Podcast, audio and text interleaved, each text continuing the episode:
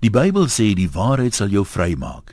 Ek hoop dit geld ook as jy anoniem bieg, want ek wil nie hê my kinders moet weet hoe ek voel nie. Dit mag dalk die blink in hulle oogies laat verdof.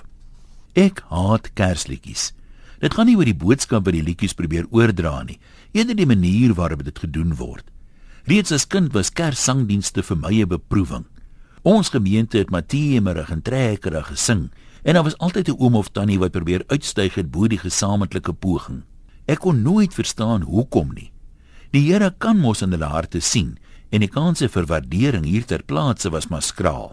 Kom ons sê maar die som totaal van hierdie kakofonie het ingedruis in die vredesboodskap van Kersfees. Dis hierdie selfde gevoel wat ek weer die naweek gekry het toe ek gaan Kersinkopies doen het.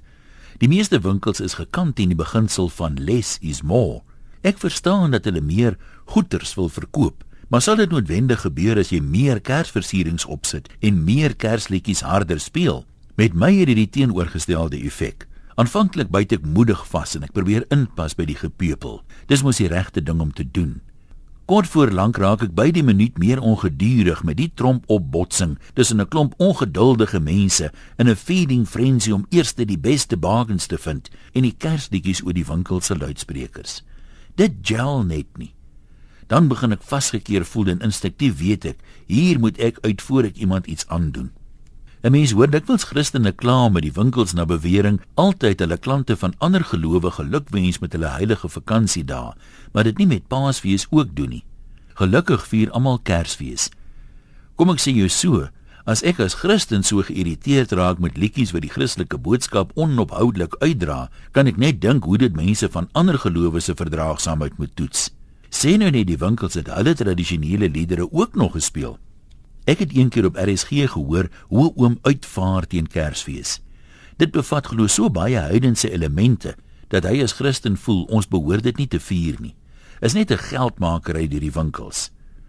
RSG luisteraars is volgens my ouma altyd reg, maar as ek so in die winkels om my rond kyk, skep ek op 'n snaakse manier tog hoop vir die toekoms van ons land. Mense konsentreer te dikwels op ons onderlinge verskille en die dinge wat ons verdeel. Kersfees bind ons egter saam in 'n gemeenskaplike doel, ongeag ons geloof. Mense van alle kleure en geure probeer vir mekaar en vir hulle kinders 'n geskenkie gee. Soms oordadig en dikwels sonder liefde, maar soms ook met 'n gesindheid van opoffering om uit liefde iets bymekaar te skraap, al is dit skraps. Saam struggle ons deur die lang rye tot by die betaalpunt kortstondig verenig in die hoop dat die ontvangers van ons geskenke dankbaar sal wees daarvoor en ons sal beloon met 'n bietjie liefdevolle waardering. Ek hoop my Kersboodskap aan julle bring berusting. Vasbyt, minda. Groete, Antoniem.